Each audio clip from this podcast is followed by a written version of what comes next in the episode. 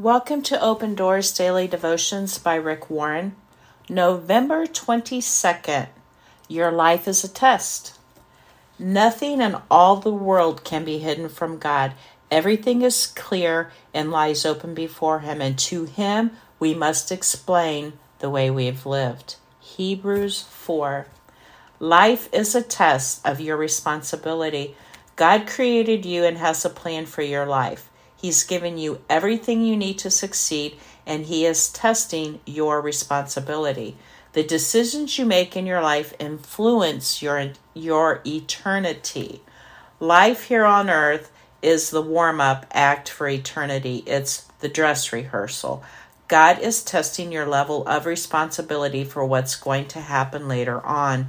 God put you on this earth primarily for two reasons to get to know Him personally through His Son, Jesus Christ, and to develop your character. God is interested in your character because it's the only thing you're going to take with you when you die. God is evaluating your responsibility, and the Bible says that we will be rewarded in eternity according to our responsibility and our relationship to Christ here on earth. One day, God is going to do an audit on your life. He's going to ask, What did you do with what I gave you? How did you use your time, money, and influence for my purpose?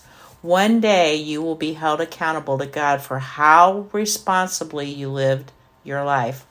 God has seen everything you've ever done we can rationalize our irresponsibility by thinking nobody will ever know.